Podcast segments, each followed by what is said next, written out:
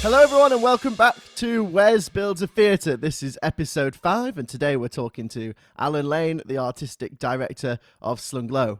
This is not the first time we've talked because about three days ago we did a little recording, but uh, I call it a recording. It was not a recording, so it was this exact interview, except I forgot to press record for the first time in six years.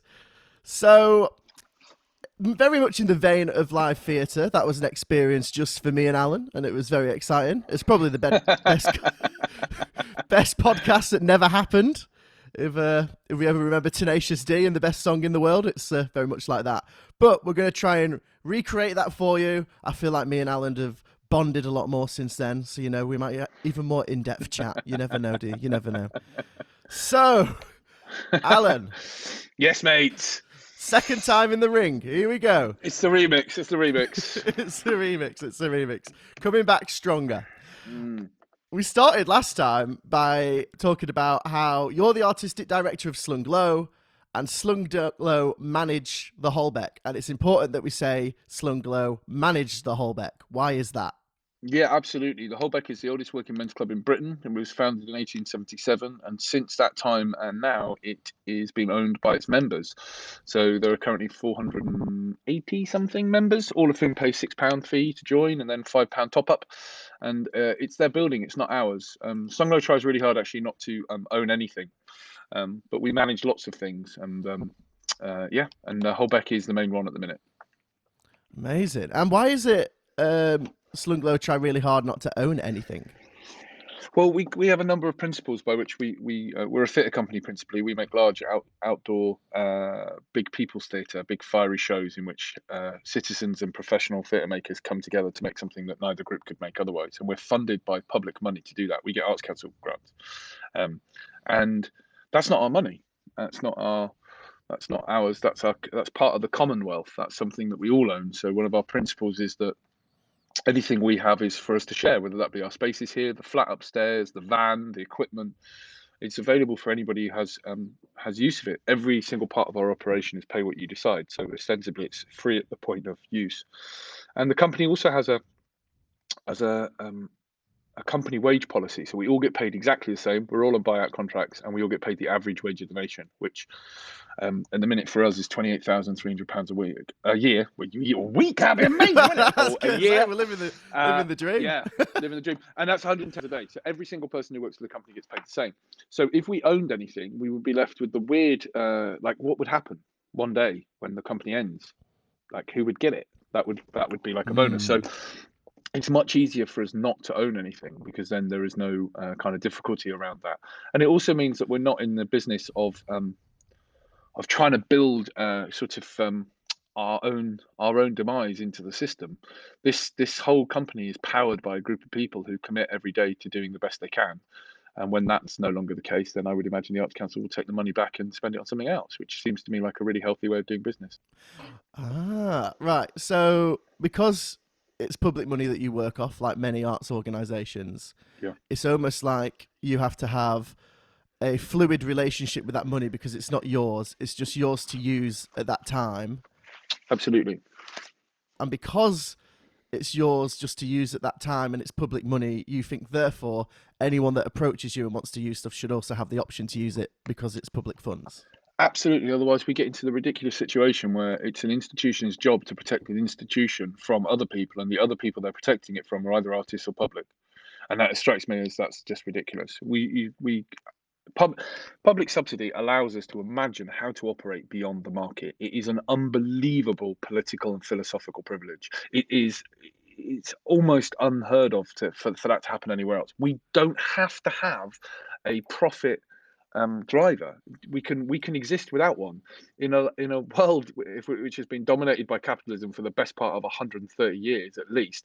That's amazing. I mean, that is like literally the last outpost. We can imagine new ways of doing things. So at Slung Low, we've imagined what it is to operate beyond the market and have every single part of our operations be pay what you decide. And we've had a big, big an impact much wider than you would expect from a from five people who run a pub in South Leeds. Because of that, there are other ways you can imagine being beyond the market, and one of those is what people term radical generosity. It's not radical generosity. It would be radical generosity if the stuff was mine. The stuff isn't mine. It belongs to the Commonwealth. It belongs to the public purse. It belongs to everybody. We spend 500 million pounds worth of public money on the arts in this country, and for that we should get a return where everybody has the best cultural life possible. We know that's not true. I know you know that's not true because I know the things you're about. So there are parts of our country and they tend to be of a certain class and they tend to be of a certain color and they tend to be of a certain type that are locked out or completely dismissed by our cultural sector as a whole there are amazing projects that are doing work but generally speaking the people of holbeck do not get advertised to or marketed to or talked about the amazing cultural offer that is part of this city which is the third biggest city in the country. They just don't but they've paid in with taxes or they've paid in with their with their uh, with their with their efforts towards the national effort.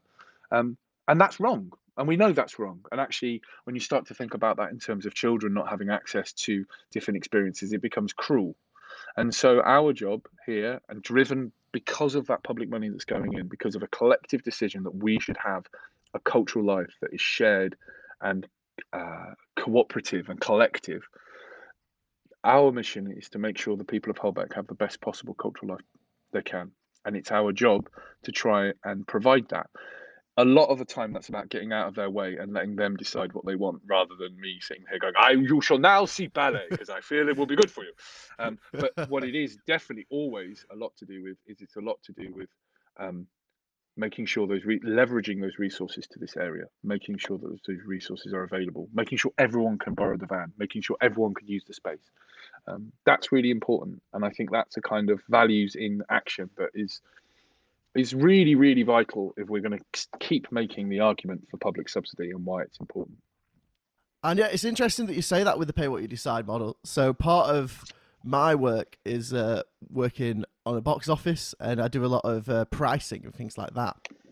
And the first thing that comes to my mind when I'm doing pricing is it's not to do with making profit for me.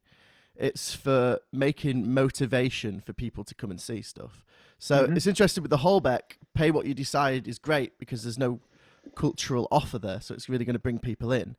Um, yeah. What I do is I put a high what you call an anchor price on stuff.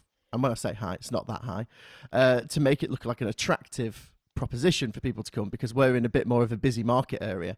And yeah. then you make it accessible to get money off. So then if you're trying to bring people in, you're like, oh, you can get this much money off, this much money off. And it's interesting how in different environments, different yeah. pricing structures work. But I feel like if you are running your theatres, and I've said this in previous episodes, only 20 well under 25% of people are accessing theatre in the country at the moment so you need to when you're thinking about your pricing don't necessarily think about profit think about motivation and what might make people come. Do you think that's a fair analogy or are you t- completely against anchor pricing I, I think you, you've got to do whatever works for you in your context. Being being in the oldest working men's club in Holbeck, which is which is a ward with unbelievable excitement and and great people, but also a lot of challenges, and being the only sort of well for the last eighteen months we've been the only public space uh, that that the people of Holbeck can use. So we we're civic, we're ceremonial, we're political, we're cultural, we're educational.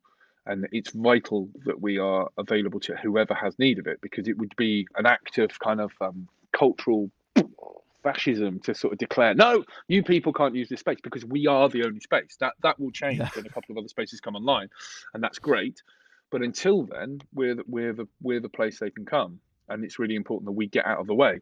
Now one of the ways we get out of the way is is with that pricing strategy which for us is around pay what you decide. But we all know that the obstacles to to involvement is is not just financial. They are important. I think they're much more important than people think but then you if you make everything free, you're not going to get different people turning up. If, if you mm. if you're still marketing in the same, you know, I, I worked once in a city in which the the, the city theatre didn't bother advertising in the city boundaries because they knew no one from the actual city would come, and so they advertised in the three towns around it that were much more middle class and people would come. Now that's a problem. That's a that's a political problem. It the marketing manager there is just doing their job. They're doing their job properly so they don't get fired, and that's absolutely fine. The problem is um, that, that, that building isn't a profit. That is not a commercial building. It's a civic space and mm. it's a mm. shared space, and so that that is an issue. So all of those things. So you can make all the tickets free, but if you don't market, then so here we can tweet all we want, we can Instagram all we want, but no one in Holbeck's going to pay any attention to that. If we want to speak to them, we're going to have to print a paper and we're going to have to put it through their door. Or we're going to put it up in the window of the chippy, or we're going to have to go on Facebook and deal with some right batshit crazy stuff, because that's that's how we're going to reach our immediate geographical community. Um, mm. And these things are in uh, these things are important.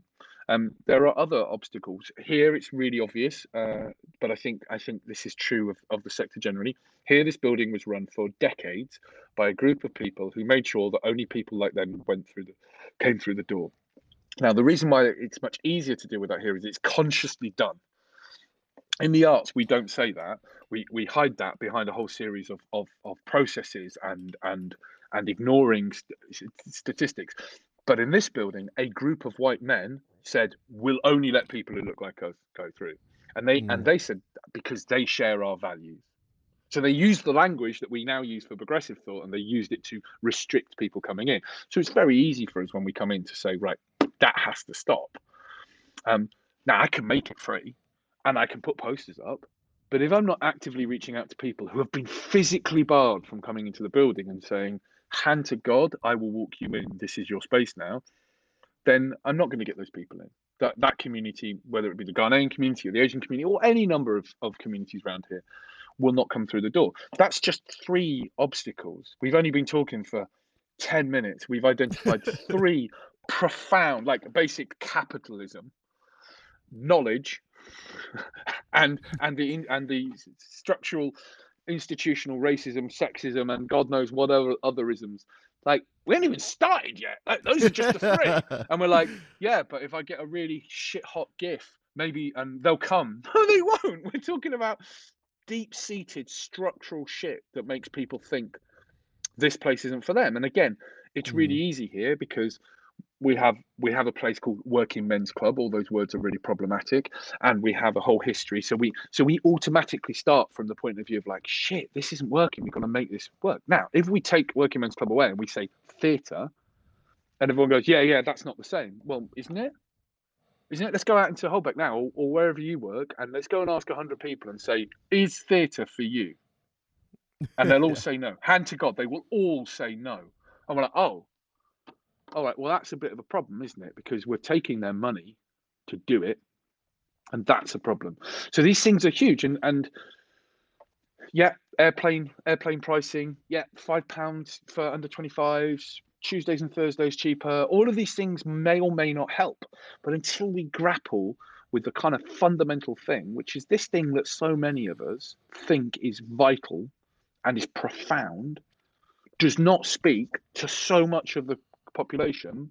I remember when I started in this business, people said to me, "You just have to accept, Alan. Some people don't like theatre," and I'm like, "Yeah, well, yeah, yeah, well, yes, that's true, but that's not what I'm talking about.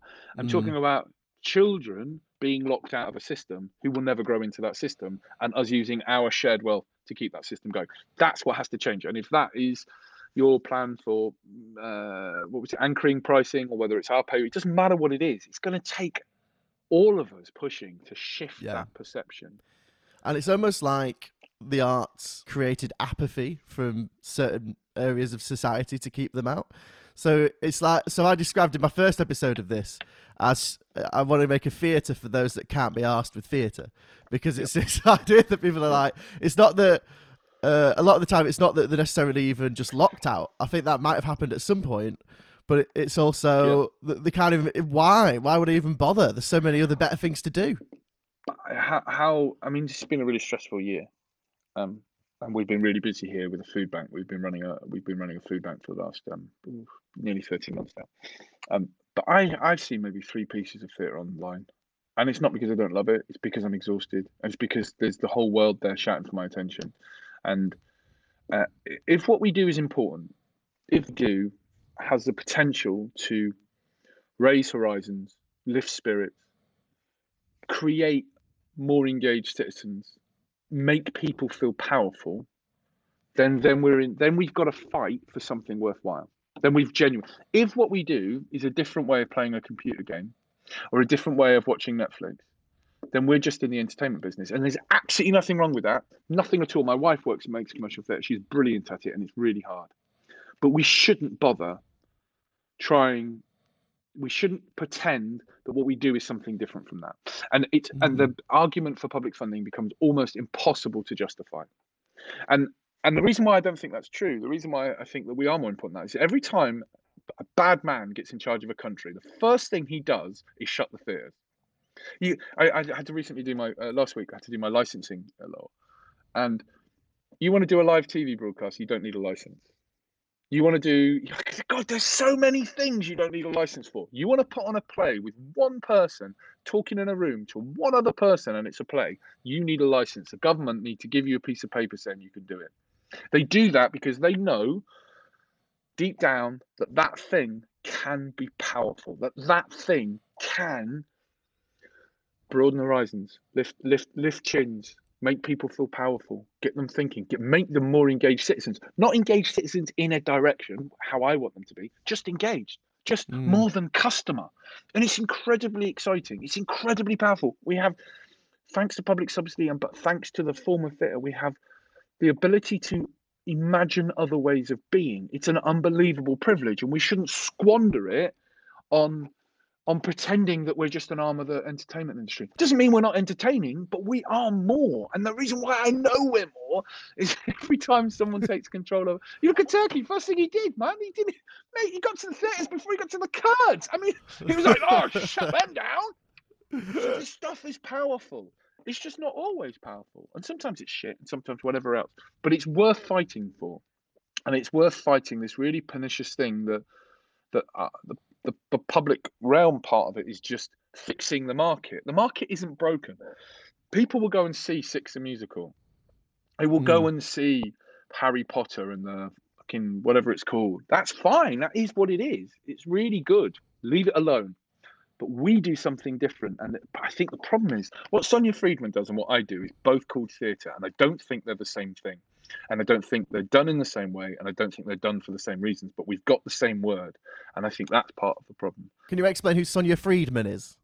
Oh, sorry, Sonia Friedman is a commercial producer. The reason why I mentioned her is last year she was often on the radio talking about the theatre's COVID response, and I was really struck. Mm. I don't know her, and I was really struck with the fact that she would often mention Slung Low as a as an example of people doing great things. And I was like, I don't know this person, and and she lives in a different world, and I, I don't have any disrespect for her, and, and I think what she does is really difficult, but but I was taken with the fact that oftentimes our name would be in her mouth to make an argument, and I'd be like, "Oh, that's fascinating," because I don't think we're doing the same thing, and yet mm. I hmm. get in the, ha, this is how broad the, the national public debate is: is theatre is Julian Fellowes and Andrew Lloyd Webber and Rashda. In fact, not even Rashda. Where, where do we go further down there? Like what we're doing here, they aren't the same thing. They just aren't. And they're not done mm. for the same hmm. reasons. They're not done in the same way. We don't have the same values, and we're not trying to achieve the same outcome. It's a different thing. It's the difference between television and people who make YouTube videos about how the government. Do you know what I mean? It's not the yeah, same. They're just scale. different things. It's a, yeah, and if you call that all the same stuff, I don't know how much nuance you're getting in the argument.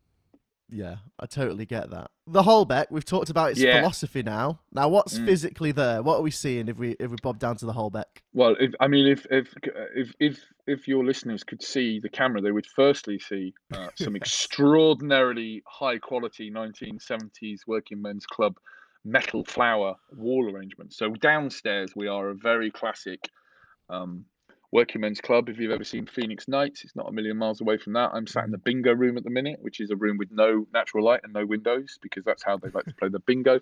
And the other side there is a bar, which is again a very traditional bar. Um, and those and those uh, those spaces are sacrosanct to the members, and part of the deal when we moved in was I wouldn't change any of them.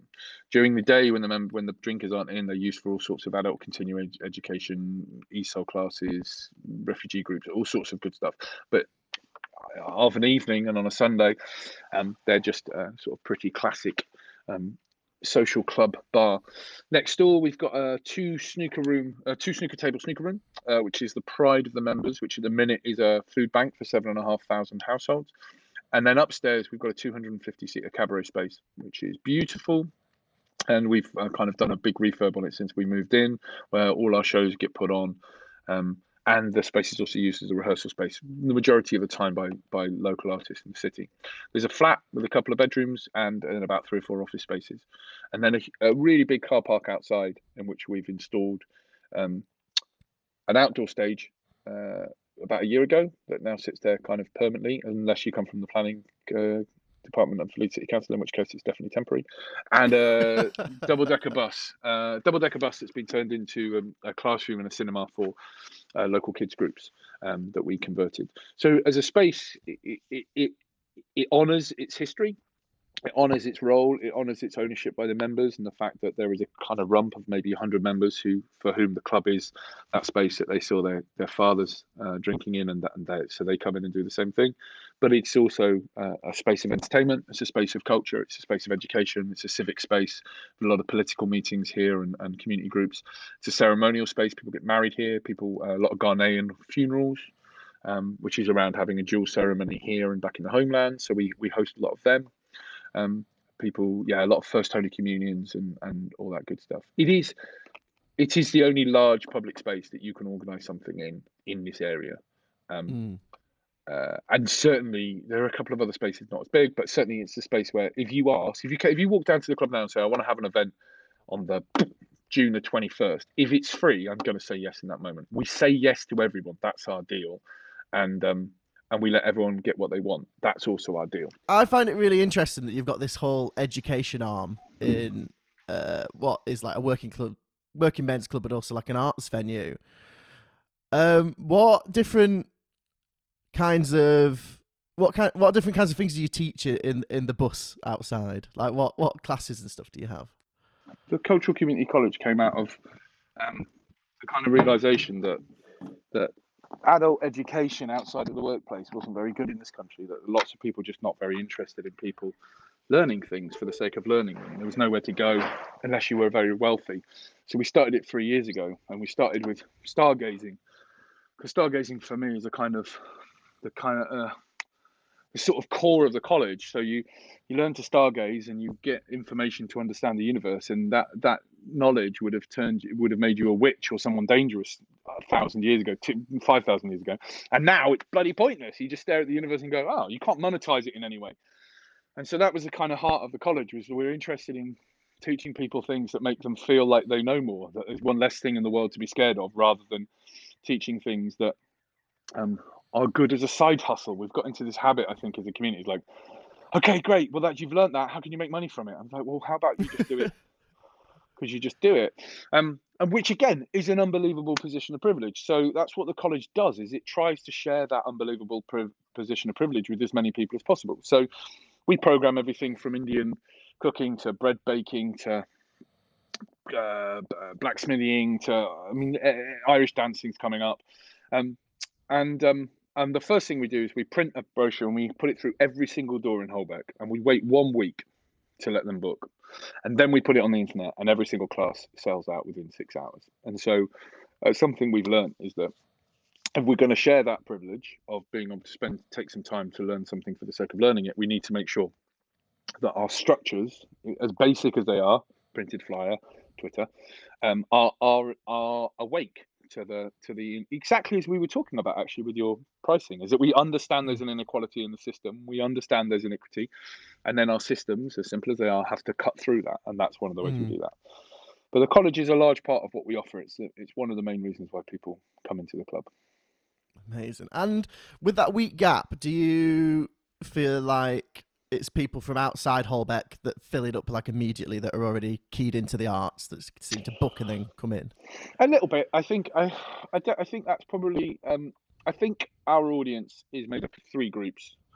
The first group of people in Holbeck who don't who don't take up other cultural offers.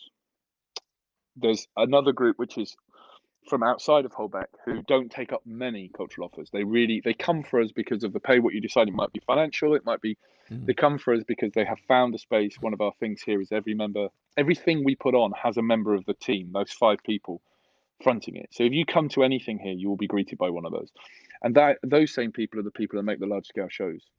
So it's the same team, and that, and some people really come for that. They really enjoy that.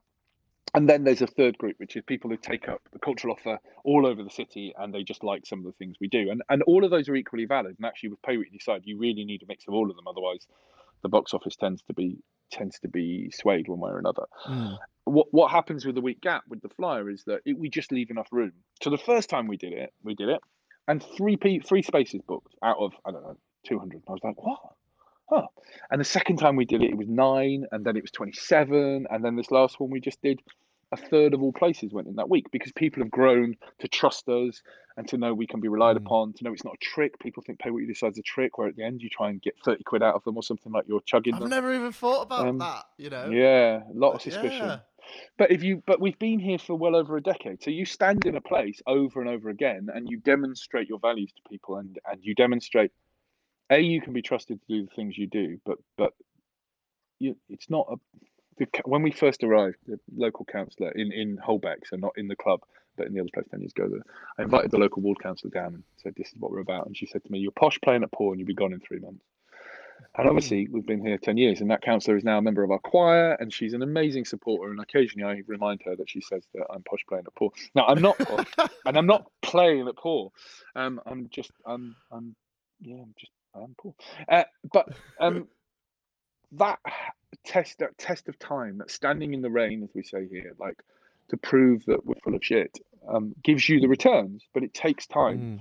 And it comes in large part because a lot of the people who came before us were those things. They did just run off. They didn't do what was necessary. They weren't really mm. interested. Mm. And and for every one of those people, it takes ten years to make that back. And I think that's I suppose that's one of the things I mean when I say like we're all in theatre, but I'm not sure we're doing the same thing. Yeah. When when the theatre sector does stuff, or when Julian Fellowes talks on our behalf, and everyone thinks, "Oh yeah, that's what theatre is. It's that old posh bloke chuntering on in a tweed jacket." It takes time to unpick that. Yeah. It takes time to go, no, no, no, no, oh, no. And, and as a result, some places, and here and in Hull where we were before, they'll say to us, yeah, well, you're not a proper theatre director. And they don't mean it as an insult.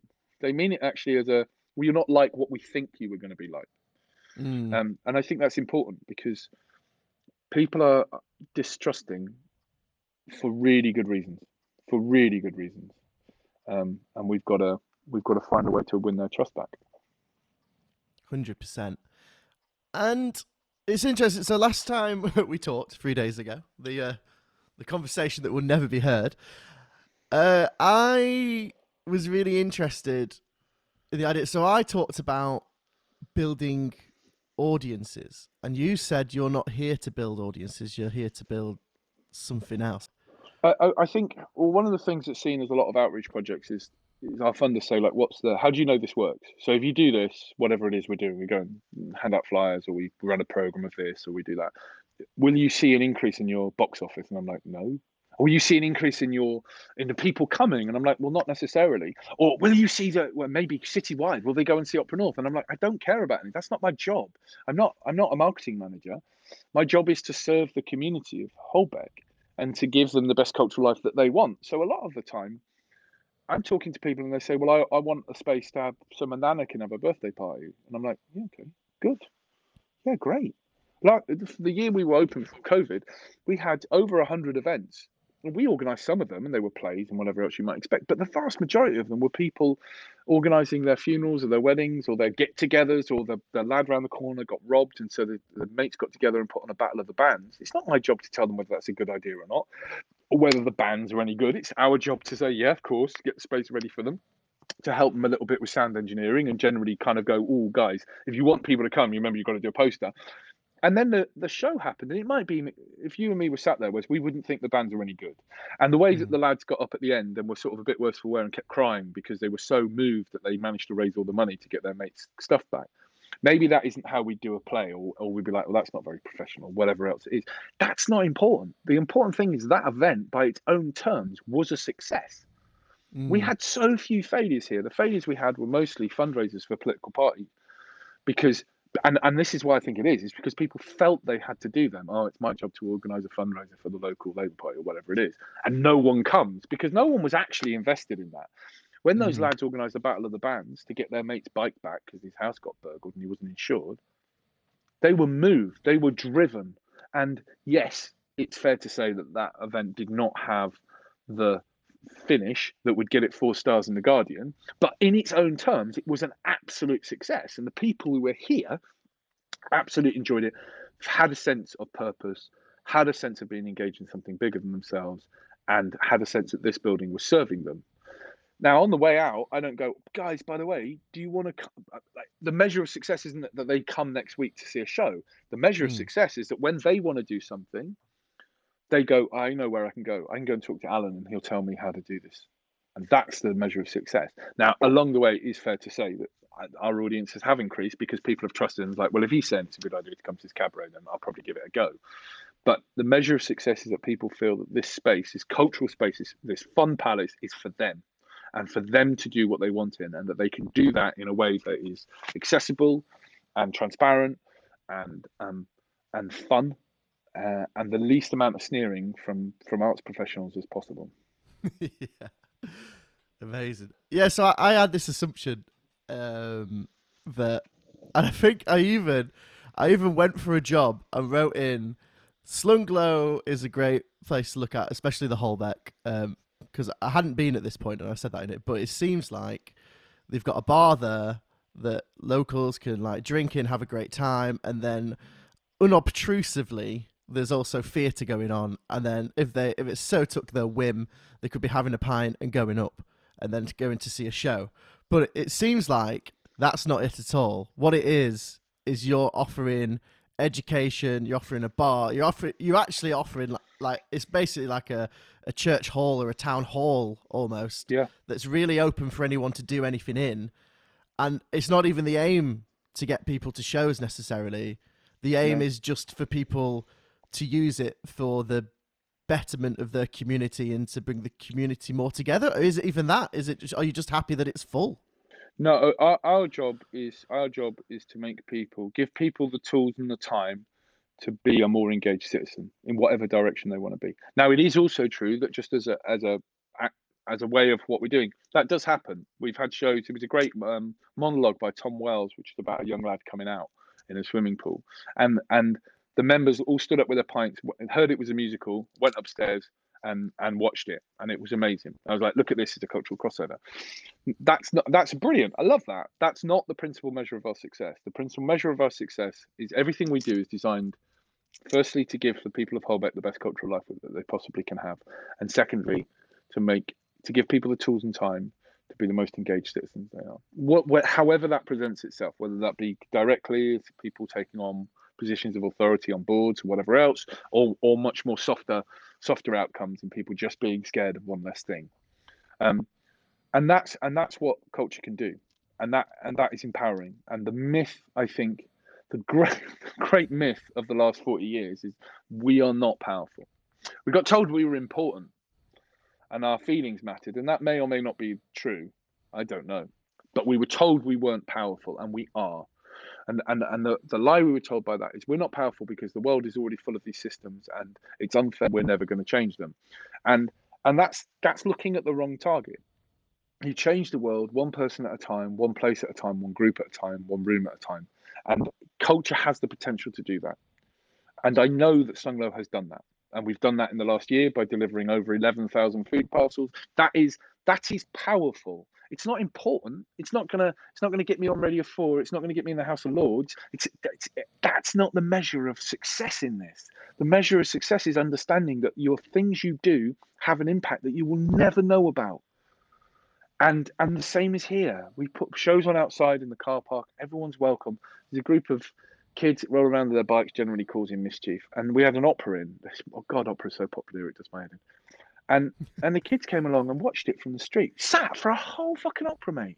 Just watched it. Didn't even come in the. Just sat there. There's this picture that was that was around on social media of just this group of kids on their bikes just watching this opera, going, "Wow, great." And then they left and went off to do whatever they do. Now we have no idea. We have no idea what those kids are going to do with their life. And statistically, the probability is some of those are going to have some really rough times and they're going to end up in some really dark places. But maybe, maybe one of them it's so it's just that moment. And then not because they become an opera singer. That's like this the endless recreation of ourselves as an art sector. But maybe they just get thinking and maybe they become i have no idea. Maybe they don't become at anything. Maybe they just become an unbelievably engaged person who stays here and and and walks a path of of inquisitive something. Maybe. I don't know, but I know that in over a hundred events in a year, in endlessly making things and and and people coming to us, that you you start to make a difference. You start Yeah. to, and you and you can't measure that difference. You won't know the ripples of that, and that's why it's just a kind of um, it's almost like a heroic saga because you're like, I've no idea how this is going to end. I've no idea whether I even get to see the end. I'm just going to keep going, um, and that's and that's the mission. Yeah. So it's like measured by an unmeasurable butterfly effect. Yeah. yeah. because what because because we live in this world where we think like if we're not Iron Man or President Bartlet, we're not important. Like how few people in the world get to do something and see the international effect immediately? It's nonsense. It doesn't. It's a Mm. handful of people, and this myth is then used to. ki- Oh, that's there's no point doing anything if you're not capable of declaring a completely different trade agreement with Europe in three minutes, or or you could just give your van away to whoever needs it for 10 years. How many times has that van got a thing somewhere that was needed? We move so many sofas now. I don't know why the people of Leeds are endlessly moving their bloody sofas around at the minute. we move so many pianos. Has that piano arrived somewhere that's just given someone a just maybe even a moment of peace that they wouldn't have otherwise had? That's powerful. But it's Mm. it's not powerful in this fucking Thatcher myth in which if you don't immediately cause and effect, transaction and delivery, it's nonsense. We are all capable of being incredibly powerful, and the lie is that we're not. Something really interesting you said last time was kind of managing different communities you work with, and you had what was the line? What was the line called? It was uh, you can do whatever you want. Oh, everybody, yeah, yeah, everybody gets what they want, but nobody gets to stop other people getting what they want. It's one of our beliefs. We've got a, a, a, number of sort of really basic values here that keep us on. Be useful and kind is one of them. Say yes to everything, and one of them is uh, is really important. Actually, increasingly the most important is say everybody gets what they want, but nobody gets to stop other people getting what they want. So if, if the traditional members here want the bars kept open as ever, that's absolutely fine. If they want to stop a certain type of person going upstairs, that's when I'm going to have to put my big boy pants on, and we're all going to have to have a bit of a fucking row about it. And Mm. that's and that's so. We run a food bank. We've delivered thousands, over eleven thousand food parcels to lots of people. Everyone's very happy with us, except there's a group of people who are really unhappy. And what they want is they want the food bank gone, and I can't do anything about that. Then there's another group of people who want the food bank gone because it's in the snooker room and they want to be able to play snooker. Now I can do something about that because everybody gets what they want and they want to play snooker. That's fine. It's, our job to logistically work out what happens there. But if you come to me and you say I want to stop X doing this, I'm like I can't help you with that. That's that's part of the culture war that I won't be a part of. I don't Mm. care. There isn't a group, so they, so it's nearly always dressed up as um, because they can't, they're not because they can't be trusted because because they'll damage it or they'll do something. And what I've learned is that every single community, and they all, all come here now, every single community will leave the upstairs room in a bit of a shit state. The one thing that combines all the different communities of South Leeds that use this space is not one of them can take food from a plate and put it in their mouth without dropping it on the floor. I literally doesn't matter what the food is. It's like it's a universal state of being fucking human. Is that this thing is true, and so that's the that's so what sounds really like my five year old gets it. You know, like everybody gets what they want, but nobody gets to stop other people getting what they want. So it, it feels really childlike, and it's like, well, how? And actually, that's the that's the rock and a hard place in which we're often caught between going, oh, how do we make this work? And then we have to say to people, what is it you want? What have you asked for? What is important to you? And it's amazing. And this feels very Brexity and very kind of COVID restrictiony as well. People go, well, well, what I want is them. No, no, stop it. What do you want? I want them not to stop it. What do you want? And actually, people have collectively really fail. We're having an imagination failure. We don't really know what we want. We know we don't want any other people to have what we've got. Oh, that's not the Mm. same. That's rubbish. What do you want? I want everything to stay the same. Actually, that's fine. We do a lot of everything staying the same work here.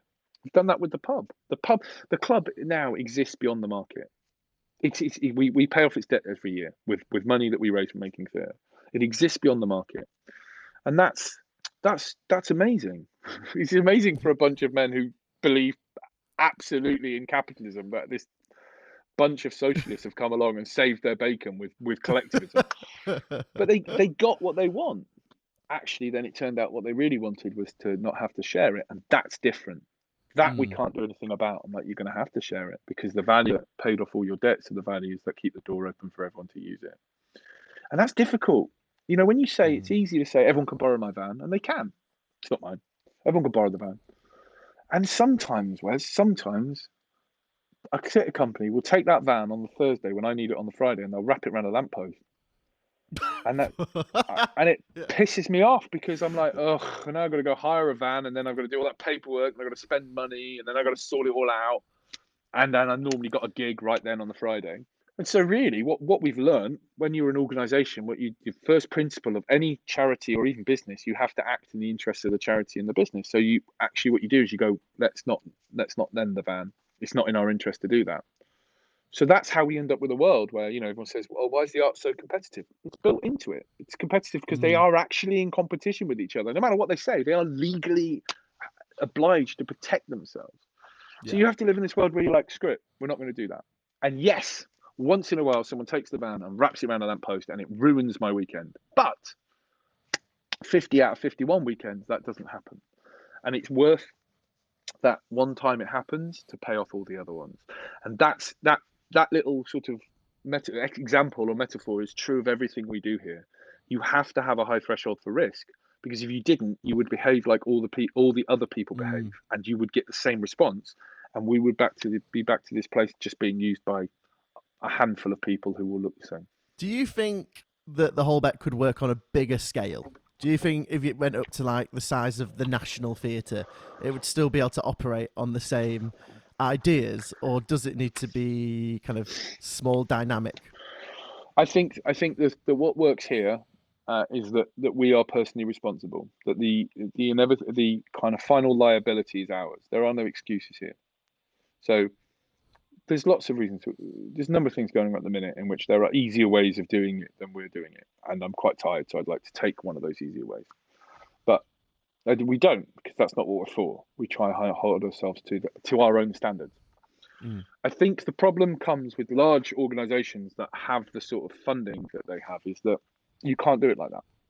You can't be responsible for 85 million pounds and be one person. So you create systems. So one of the systems we create is a board and a charity. So now we've just government's just asked that charities aren't political. It's a bit more nuanced than that, but we don't have time to get into it. So broadly speaking, the government has insisted that charities are not political. That's a big Mm. fucking thing to say to a theatre, isn't it? Yes. That's a that that that happened quick, didn't it? Like, I, I'm sorry. I thought when we were gonna, and, and the other thing we, we have is a board to, to look after them. Now, boards are almost entirely people have already done really well from the current system.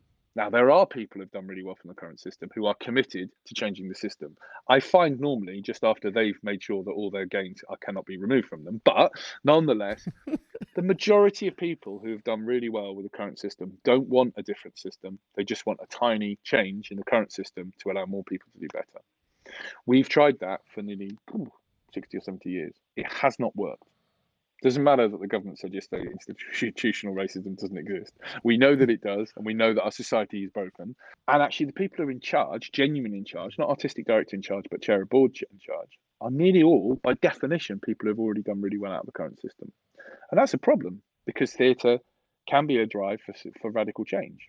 And it isn't going to be a driver for radical change if those systems are. So that's what I mean by theatre means all of this. Mm. To, is is is what the Holbeck does really what the National does? I like the National. It's a perfectly lovely place. And if I want to go and see James Corden in a knockabout farce, that's the place I'm going to. but are we genuinely looking at the National and saying, well, we'd like some, we would like a different social way of living from you? I don't think so. I think we're just asking them to put famous people in good plays and put them on, aren't we? Really, that's really the expectation. So then the question becomes like, oh, okay. Well, then if we've got public money, money beyond the market, where should we spend it? Should we spend it on that organisation that uses it to pump the prime in order to get into the commercial markets of Broadway and the West End? Or if we've got 500 million pounds, might it be more progressive if we're looking to experiment with social change and other and, and just changing the system because we know it's broken by divvying it up into pots of 150,000 pounds and giving it to artists who are all attached to communities all over the country? If you're looking, for example, that the Arts Council are to change the balance of where you spend the money, do you want to give the money to people that aren't in London then? Well, yes. Okay. If you're looking for more black and brown people in theatre, do you want to give more of the money to black and brown people? Yes. And queer people and disabled people, and we, we can go on. But we can't do that because at the same time as doing that, we also want to keep the system as it is. So we want mm. we want mm. radical change, and we would like to keep funding the Royal Shakespeare Company, the Royal National Theatre, English National Opera, all those people. So where you end up with, in order to, to get somewhere, is you say, well, then we'll ask these big beasts to be the drivers of radical change. Well, that's stupid. That's just stupid. that's unfair. That's unfair. There's a poor bastard who runs the National Theatre is trying desperately to keep this thing afloat, and people are shouting at him because they think his play's too weird, and people are shouting at him because they think his plays aren't weird enough. And and oh, and by the way, can you also completely? This is a building that when you don't have a ticket, asks you to leave at seven o'clock. Mm. There has to. That's like so. We have two. It's almost dishonest in that we want radical change and we want things to stay exactly the same. So if we want that to happen, we have to make hard choices. And it might be that we have to say to our big beast, you do really well in the marketplace. You're incredibly commercial and you're very proud of that. And you should crack on and do that because we could take this money and then we could do this with it. And that would be incredibly unpopular with all the people who make those big decisions that sit on the House of Lords because they want everything to stay. That's the tension. And that's the really fruity bit. What's dishonest, I think, is asking those big beasts to be the drivers of radical change. When I look for radical change, do you know what I don't look for, Wes? A board full of dames and lords and ladies. That's yeah. as a as a as a basic measure. I'm like, right, where are my where's my radical progressive pioneers? People sitting in the House of Lords. It's not there's some amazing people in the House of Lords, and there's also a load of people who aren't. And there's some amazing people sitting on those boards, and there's also a load of people who aren't. And I think that's so that so mm. Slung Low works nowhere else but Slung Low. And Christ, some days it doesn't even work for us, mate. So I don't think anyone else should have to do this. What I do think that can be learnt from this is what happens when you give people just enough money to create change in a place and not so much money that they don't have any real oversight, which we don't. Mm. We just crack on. We have to deliver to the Arts Council, of course we do, but on a day to day basis, people just leave us to get on with it. I don't have a board. That I think is a really useful model. I think yes. the idea that the National Theatre should behave like us is as as daft is, is as an idea a non-starter is saying why can't you behave more like the National Theatre? Well, I don't want yeah. to, and it's not what I'm for. And that very much delves into that idea of anarchy, but not as people are thinking when I say anarchy, but anarchist societies, where it's a small amount of people doing the work that they need to do for their community at that time, and it's been shown that it can work, and that was shown in. Uh, Spain in like the, the latter 1900s, wasn't it? Oh no, the early 1900s. And it's interesting taking that idea and putting it into art. I didn't really need to high culture that then, did I? But I did. Look at that. Love a bit of high culture. I love a bit of high culture. I think the, the, thing that it's a bit it's this powerful thing again was is the, the only way things have ever changed is small groups of people doing things committed to each other, getting getting the hard yards done. And we we we bought this myth that no, there's this system, there's this thing you can do. All, all the people I know who've gone to working for big systems and been determined of change ends up five years later turning back and says, You don't know how hard it is to make the change. And I do know how hard it is. That's why I don't work for a big organization because I know mm. that they would crush me because there are good reasons. You know, I heard Abbi Greenland from Rashdash talking about it the other day on a thing. There are, if if people make these changes, then people will lose their jobs that's horrible. Nobody wants to do that. Mm. Change has to come. Change cannot come within those big organizations who are legally obliged to protect themselves. So change will only come by small groups of people doing what is necessary with confidence, with a moral, with a moral imperative. Um, and and look around. You know, you look around to wherever you're most excited, you will find a small group of people making change. You will what you will mm-hmm. not find is some large organization desperately trying to. Occasionally, you do actually. That's not fair. Sometimes you do, but there it's an unreasonable expectation. It's also literally you would have to fight the kind of basic constitution of an organization to do it, and that's not yeah. fair. But I don't. But I don't know why the arts have spent the last twenty years. You know, every time. Well, we want we want uh, more disabled people. We'll give more money to the theatres, and they'll do it. well, they don't do it. They keep doing the same thing time after time, and it's not their fault. Yeah. We need to stop expecting them to be the drive of radical change. If we want radical change, we have to take the money and put it somewhere else, and that's the bit. That's the next fight that's Yeah. worth having. So it feels like we need a distinction between different forms of theatre. So I think people have kind of musical separate, but even even more than that, when you look at theatre, theatre that's not musical, there needs to be different distinctions of what kind of organisations they are, and that's not clear enough at the moment. And I think that's something really good for listeners to think about. Is where on that kind of social scale are you? Are you more about making money, or are you more about making social change? And which way do you want to go? And it's your theatre, so you can do whatever you want with that. Mm. Uh, I think that's uh, that's a really interesting thing to think about. Now, uh, as it is, Wes builds a theatre, and we encourage everyone to build their theatres. And I think now, after you've just talked about small amounts of people making change, I think we definitely need to get on making these theatres. Um, it feels like you've pretty much got the art space that you want, but if you could make, we usually ask people if you could, if you had infinite amounts of money, Yeah. what theatre would you make? So to you, I guess it's more, what would you change if you had silly amounts more of public money, but none of the uh, things that you're talking about Yeah. that come with that? Yes. What uh, I, I, what would you do? I am. Um, the well, the biggest. I mean, really boringly, the biggest problem we have here is the building we've inherited is not accessible. It's not accessible psychologically. It's not accessible physically. It's not accessible in all sorts of ways. We need a lift. And the great thing about this place is that it's riddled with asbestos. So doing any building work costs a fortune. Because the great downside of being run by groups of people is that nobody at any point in the past ever thought to do the really boring work of cleaning up. They just kept building things on top of each other. Um, so, so with all the money in the world, I would transform this building into the accessible and environmentally kind of engaged space that we really want it to be, as opposed to the late 19th century death trap that it is.